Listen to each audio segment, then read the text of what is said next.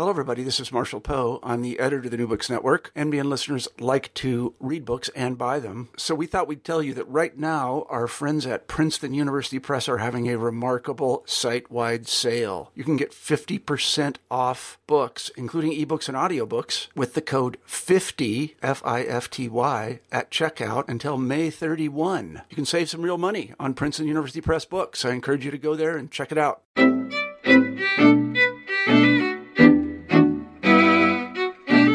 Everybody, and welcome back to New Books in Jewish Studies. I'm Jason Schulman. We've got a great show for you today. My guest is Saskia Coenen Snyder, who teaches at the University of South Carolina. Here to talk about her new book, Building a Public Judaism Synagogues and Jewish Identity in 19th Century Europe, published in 2013 by Harvard University Press. Saskia, welcome.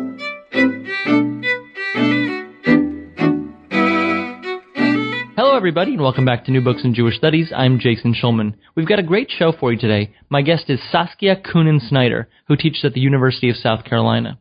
Here to talk about her new book, Building a Public Judaism Synagogues and Jewish Identity in 19th Century Europe, published in 2013 by Harvard University Press. Saskia, welcome to New Books in Jewish Studies. Thank you. Thanks for having me. Well, it's great to have you. So, Saskia, this book is about the 19th century, um, but we we sort of need to understand an earlier period, what modernity meant uh, for the Jews. Is there sort of a general story that you can tell us about what the transition was like from the medieval period to the modern period for Jews? Yeah, I mean, it's. I, of course, approach this from an aesthetic point of view um, and from an architectural point of view. And um, so when we look at from at that angle, um, what we see in, in mostly in northern and western Europe is that Jews in the Middle Ages built their uh, religious buildings and synagogues, as this book focuses on, um, in very what we may call private ways, in a very kind of restricted sense, um, and not in a very public way. And so most synagogues and synagogue architecture were very modest. Um, Jews tended to build very small inconspicuous buildings that focus much more on the interior than on the exterior. Um, and that had a number of, of good reasons for why they did so. Most Jews were poor, didn't have the resources to build, and um, they usually couldn't own the land, although the Netherlands is a, is a strong exception to that. And um, there was also no desire to really publicize or celebrate publicly Judaism, and that changes in the 19th century. Um, and that changes mostly because of um, changing socioeconomic conditions of Jews, um, emancipation of Jews, where we see a transition from from building in a very private sense to a much more public way. Um, and some of that is expressed in monumental buildings, although certainly not all of those. And so all of a sudden we see that Jews and Judaism um, becomes very public. They become kind of publicly present and visual um, in cities, and that that happens across Europe. And my book focuses particularly on northern and western Europe, particularly on London, Berlin, um, Paris, and Amsterdam. Mm-hmm. So, so for two millennia, really, synagogues were small. You said inconspicuous. Um, maybe the exception is the the golden age of Spain, but we'll put that aside. Um, you know, the, there were rules about the heights of synagogues, and then in the 19th century, we see the rise of these ornate public um, spaces in the center of the city. Um, so, so what what what is going on there? Why are these why are some of these um, buildings getting built? Well, in part because uh, what we see is that Jews begin to have the resources to build, and so most or many, I shouldn't say most, but many Jews become part of the middle class, um, and there's an, a desire, there's a kind of an ambition culturally and socially um, to become um, uh, more present and to show, and particularly in the German sense and in the French sense, to to show to non-Jews that um, they are religiously respectable and um, in and kind of in very public ways. And so um, some of these buildings becomes quite ornate and in very uh, very visual places. So if you would look at Berlin, for instance, um, early designs by the building committee, um, or the building committee actually rejected early proposals because the buildings weren't um, visual enough. They weren't, uh, you couldn't see them as well as the as Jews really wanted to. And so we see that they build a, a, a the biggest synagogue in the world at the time, um, the Oranienburger Straße Synagogue in Berlin, built in 1866. That that um, is actually um, they want it to be visual from multiple angles in the city, and they actually talk about this quite explicitly. And so um, Jews become visible not merely in these in in the field of um, kind of intellectual fields, in literature, um, in the free professions, but also aesthetically, Judaism and Jews become part of the urban scene in ways that they hadn't been before. Mm-hmm. I want to follow up on something you mentioned earlier, which is public-private distinction. Uh, can you tell us a little bit about what it meant in terms of synagogue life, but also sort of more broadly? Um, that seems to be an important dichotomy, sort of in European and Jewish thought. Mm-hmm. Absolutely, and the synagogue changes in function in that respect. In that um, the synagogue becomes used for particular functions that it was never really used for before. Uh, for instance, weddings. Weddings tended to be held outside, or and, and synagogues were not really. Um, there was no celebration inside, like in Christian churches, a celebration of the wedding, and and so that um, becomes part of of the synagogue experience too. And and we see this in London, for instance. There's this wonderful illustration in a Jewish chronicle um, about this uh, wedding from the Rothschild family, where women and men celebrate under the chuppah. They celebrate in the in the prayer hall um, um, a, a, wedding, an important wedding that is that is opulent, ornate, um, and so we begin to see that because of these new functions for the synagogue, that the design of them is affected by that, and so we begin to see that synagogues become they they add, for instance, a um, excuse me, a um, a hallway for people to mingle when they come, uh, wives and husbands when they come and mingle. Um, there is a separate uh, section for weddings. Um, they sometimes have the disappearance of uh, the galleries where women and men used to be separated, um, where the galleries disappear and now the interior becomes mixed. Um, and of course, all of that is influenced by the rise of reform, particularly in Central Europe in the 19th century. And so, because of these new bourgeois functions, kind of Jews showing their cultural refinement to not only themselves but also to to others, that um, the interior is dramatically affected by that. Mm-hmm. Yeah, and it did send a message. I mean, even if a Jew in Berlin didn't attend the synagogue, the building itself was sort of a symbol, mm. right? Um, and t- tell us about the um, the temple. Uh, you know, not the temple, just a temple. That seems to be sort of related to uh, reform and, and presentation of, of Judaism as, as a religion and not sort of as something else. Absolutely. I mean, synagogue to be um, only what the scholar uh, Dominique Jarrassé called merely a function, right? That you could have a synagogue service anywhere. You didn't really need a, a, separate building for that. You can have it in your own living room as long as you had a minyan. And so the goal was always to, um, to the hope was always for the restoration of the temple in Jerusalem. And so that changes in the 19th century as well when Jews begin to see their own Heimat, their own homeland, whether that was France or Germany or Great Britain, as their permanent place, as their um, Zion, so to speak. And so the synagogue itself then becomes their kind of permanent, and it becomes a much more sacred place to them, both sacred as well as secular, where they can show their their bourgeois respectability. Um, and so the synagogue itself, ironically, becomes actually much more important to Jews aesthetically and also as a function within their middle class lives, um, even though they become also more secular. And so that's the kind of the strange irony is that the more secular Jews become, the more important many of these monumental synagogues become as well. And so that's um, kind of part of your answer, I suppose. You, you, say that buildings are fascinating storytellers. I'm curious in what way. Um, have people studied synagogues before, and, and how did you sort of think to look at them slightly differently?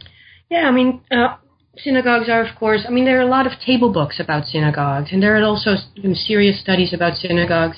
Um, but they tended to be written by architectural historians who are very interested in style and um, and sometimes location, but interior and exterior um, styles. And so oftentimes what I find lacking in those studies is that there's no real attention being paid to what happens around the building or inside of the building and the people that use them and what happens to um, the period and the places and the people before the building was actually actualized or actually built. And so the discourses, to use kind of this academic term, the discourses surrounding the building, even before it was built, are really fascinating. And so we also need to look at these buildings not as somehow kind of silent or dead um, or quiet. They actually are great storytellers because they they are repositories of memory and they, they actually tell us a lot about what Jews how they wanted to um, express themselves aesthetically in the urban um, sphere. And so um, we know, for instance, we can t- tell a lot about what members of a building committee had in mind and where they wanted it to be located. There are great debates about the location of a building. Um, there are great debates about whether they should include an organ um, in the building, in the interior of the building, to um, as a way to Christianize or Westernize or update or modernize uh, the service. And so, what that says about them um, is something that that many Jews had opinions about and they, they talked about, and we can learn a lot from them. So, in other words, um, by looking purely at form or purely at architectural style, I think is limiting. I think we need to look at other dimensions, um, demographic patterns, social economic ambitions, um, political situations. And we see that Berlin, for instance, with the lack of political rights um, in the 1850s and 1860s, when they are contemplating building the Oranienburger Straße synagogue, the political um, struggle, Jews not having um, been politically emancipated yet, um, had a very um, strong effect on where they built, how they built, um, what message they wanted to send to the public. Very, very different from Amsterdam across the border, less than 400 miles uh, west of them. Where mm-hmm. the political situation is entirely different, um, and the building history is entirely different. Right. So the book is arranged um, with sort of four long uh, chapters, each one a case study, and you mentioned the cities that you focus on: Berlin, London, Amsterdam, and Paris. Uh, let's start with Berlin, uh, and you've already said the name a couple of times, but maybe you can you can help me. It's the Oranienburger Strasse. Very good. okay, um, and so maybe just start by telling us a little bit about the style uh, of the building, mm-hmm. and it, it was interesting because it seems as though uh, the usual story we get about German Jews is that they were trying to be more German, less Jewish. But you say that the architecture actually uh, flips that on its head. How, how, how so? Well, it's a very exotic looking building. It's a uh, it's built in a Moorish style, no, although not exclusively so. There are also very kind of German classic elements in there, but it's a very ornate, flamboyant, um, uh, large, beautiful, absolutely stunning building, and so it is a bit odd that German Jews at the time really wanted to be seen as German, right? As as um, what they called Bürger, as, as, citizens of the country, and then they decide to build in a style that's entirely foreign to to German culture, and so they build in a very Oriental and a very un-German style, and so that's um, and I argue in the book that that is in part a result with fascination of uh, um, uh, kind of colonial fascination across Europe at the time and uh, interest in things exotic. But it's also that they were trying to find a Jewish aesthetic in a way that wasn't associated with Christianity, like uh, the Gothic style, for instance, was, with, with which was closely uh, related to Catholicism um, and that they wanted a style for themselves. And they the the interpretation I think at the time was is that yes, we are Jewish and therefore we are religiously different, but that in every other way we are completely German. But that did not was not expressed in the same way by non-Jews at the time who saw the Oranienburger Straße synagogue as a reflection um, of Jew for, Jewish foreignness is that they are strangers and they are in fact different than us. And so um, there was a real miscommunication in that regard, where where German Jews saw themselves as as entirely German who happened to be of a different faith, but German in any other way or every other way. And but that was not the interpretation that we see among um, non-Jews who who saw it basically as an uh, affirmation of um, of Jewish difference.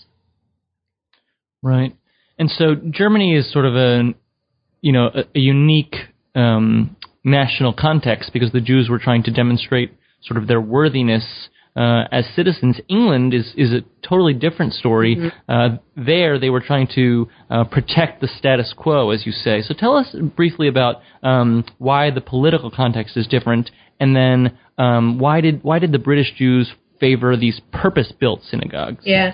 British Jews, of course, are politically emancipated, and, and so there's there's no real question or ambiguity about their political status. There's nothing that they are trying to prove, and so when we take that into consideration, together with the different um, sense at the time in Britain of what was considered beautiful, right? They many Jews and non-Jews considered the Oranienburgerstrasse synagogue in Berlin just way too flamboyant. It was over the top. It was unnecessarily big.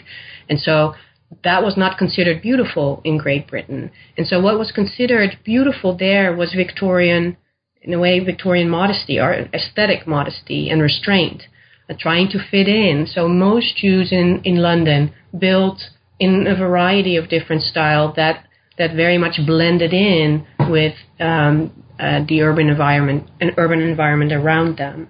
And so, um, in that sense, we don't see the need for an architecture of emancipation, um, as some scholars have called it, because they didn't really need it. And so we, we see that they um, that not only do they not build on this in um, how should I put it? They didn't build on the scale and in the kind of flamboyancy that we see in Central Europe.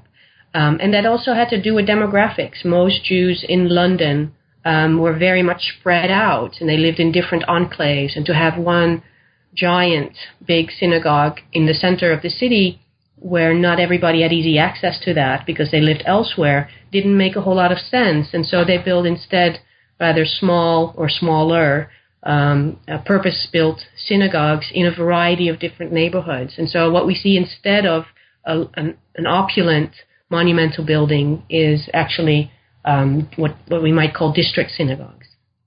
Mm-hmm. And as opposed to um, Ber- excuse me, as opposed to Berlin, in England or in London, uh, so the sort of modest architectural adaptations kind of mirrored the more modest reform changes, right? Is is that right? Yeah, I mean it's we don't, and this is also related to their political status. Is that because Anglo Jews didn't need to prove themselves, we also don't see the strength of reform that we see um, in the need to to modernize Judaism in a sense that we see in Germany at the time. And so, what happened, and this happened in the Netherlands as well, as well as to England, is that um, that reform remains very weak there, and they mostly um, remain orthodox or at least rather conservative, and that um, we see that in um, in Western Europe as a whole. So let, us talk about um, what's going on in the Netherlands. And chapter three focuses on Amsterdam. And Amsterdam, as opposed to the first two cities we've talked about, was not into building uh, in the 19th century. They had their Sephardi and Ashkenazi synagogues, and they were not um, interested in, in building new um, buildings, and that has to do with the different path to modernization that the, the Jews of Amsterdam went through. So, so tell us a little bit about why there wasn't a need um, for the same type of building in the 19, 19th century Amsterdam. Amsterdam is really an exception to this uh, to this story of of Jews becoming um, kind of aesthetically prominent. And so, because Amsterdam Jews didn't build, and they they do so for a number of reasons. In part because they have a very very small um, Jewish bourgeoisie. And so uh, most Jews in Amsterdam are working class at the time. And so their move to becoming middle class happens in the early 20th century.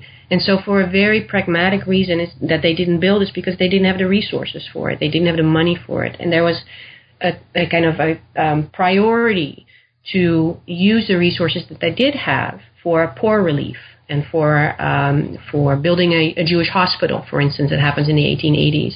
And so they their priorities lay elsewhere than um, what we see in across the border in Germany or in in London.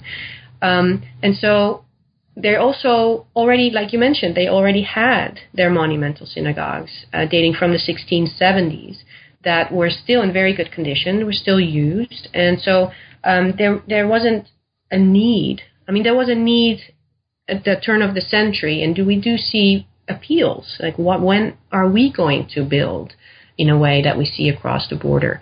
Um, but there was a very clear response from uh, Jewish leadership at the time is that look, we simply don't have the resources for it, and we don't really, um, it's not a priority for us.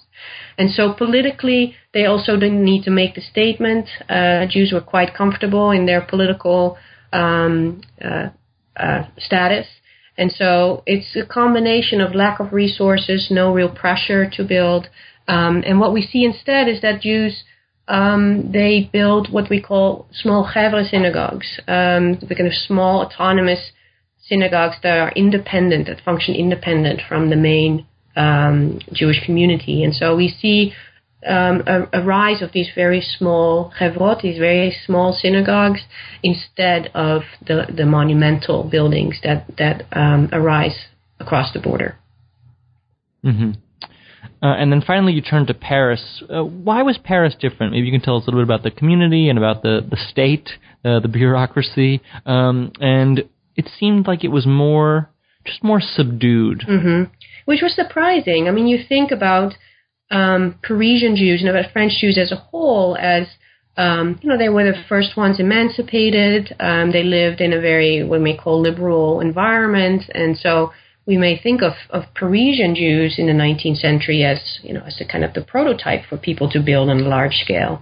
Um, and what we find instead is that um, because Judaism is considered a state religion, one of the three state religions, is that um, the state is actually very much involved, and not merely the state because of state funding that they receive for building, but also the city and the municipalities, um, local architects that are assigned to um, particular what they call arrondissements, these, these different city districts.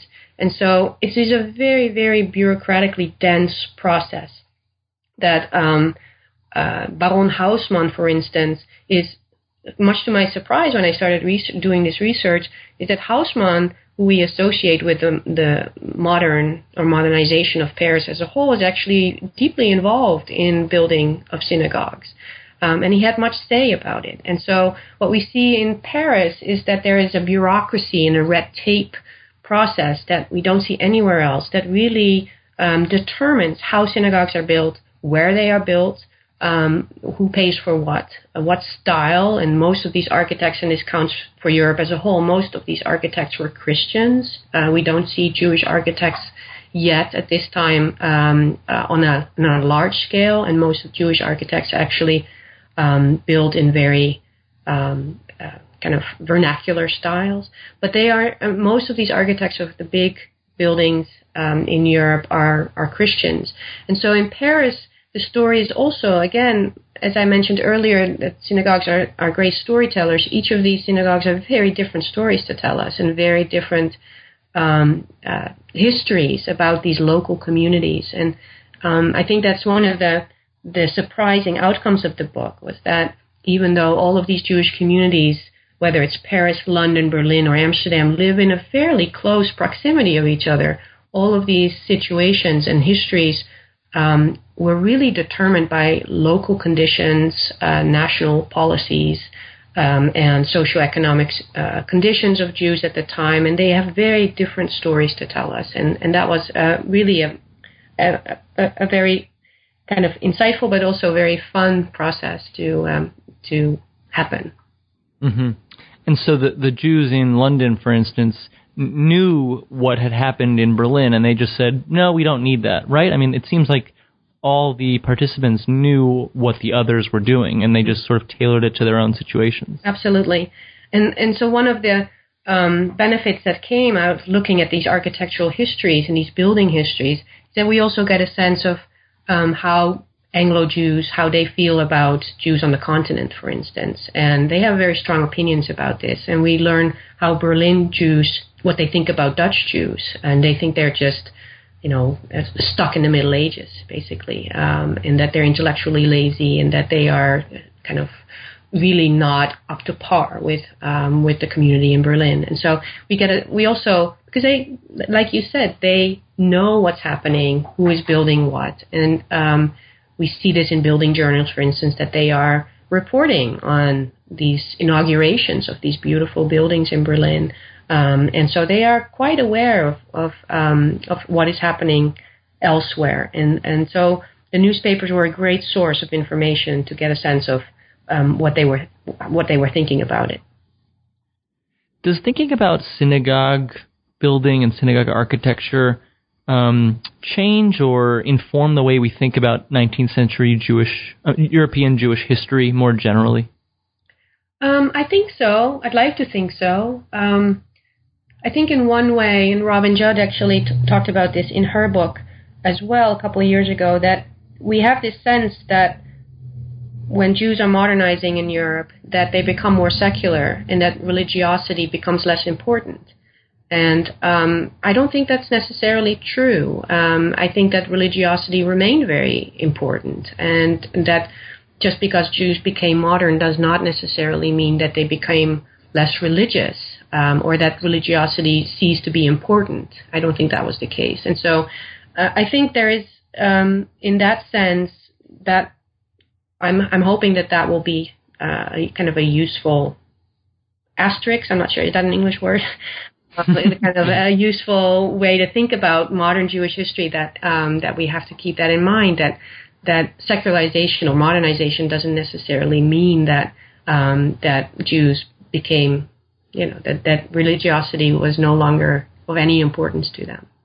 Mm-hmm. And, and part of your, um, you know, using these four case studies is a mo- is uh, an example of comparative analysis. And I think what you're sort of trying to say is that um, you know modern Jewish history really should be looked at across national boundaries. You you can't you can't just understand the German experience. Um, it's better to look you know at Europe as a whole and see what each national context was like. Is that right? I think so. I think that, um, and this has been uh, of course, this is not anything particularly new. I mean, there are a lot of historians who came before me who have argued precisely that, that there's not one model, right? There's not one model of modernization. And that, yes, there are shared patterns, but that um, it, it turns out that place actually is a very important component um, that, that makes the process of modernization um, that can be actually very diverse and that there's a lot of variety within that. And so there are a lot of different models that we see. And I think by doing comparative research, I think that becomes particularly clear. And we can see that, okay, yes, modernization happened, occurred across Europe, but in very, very different ways. And ambitions and political uh, status and um, socioeconomic um, changes, all of that took place in very, very different contexts with different results. And so it's, um, I, I, think that that can be helpful, absolutely. Well, Saskia, we've taken up a lot of your time, so any parting thoughts you'd like to share, and uh, what are you working on next? Um, I'm working on a new project that is absolutely unrelated to what I've done before. Um, and that is the although it's still um, located in the 19th century, I stick to the 19th century. But I'm looking at the international diamond trade, and um, I am it's a basically a transatlantic study of uh, the the involvement of Jews in the in the diamond trade. And so I follow the diamond from South Africa to uh, London, where they're redistributed to manufacturing places like Amsterdam and Antwerp. And um, I look at Jewish involvement in that, um, in retail, in manufacturing, in um, distribution, and uh, finally in, in advertisements and in sales. And so um, it takes me back to some of these places I've looked at before. Amsterdam is um, the diamond industry is crucial in 19th century Amsterdam. Over 50% of Dutch Jews in Amsterdam um, were reliant uh, in direct or indirect ways on the diamond industry, and so it's it's a very important component of Dutch Jewish history but also London and South Africa, um, and then uh, Antwerp and New York are um, very important places. So I'm trying to kind of see the networks um, in place and um, uh, see what, in a way, it's it is another study of an object, right? Not a building, but this time it's a diamond, and see what it can tell us. Also, as a storyteller, I suppose, um, what it can tell us about uh, the Jewish experience in the 19th century. Saskia, that sounds like a great project. I want to thank you for being on the show today. The book is Building a Public Judaism Synagogues and Jewish Identity in 19th Century Europe, published in 2013 by Harvard University Press. The author is Saskia Coenen Snyder. Thank you for listening, and we'll see you next time.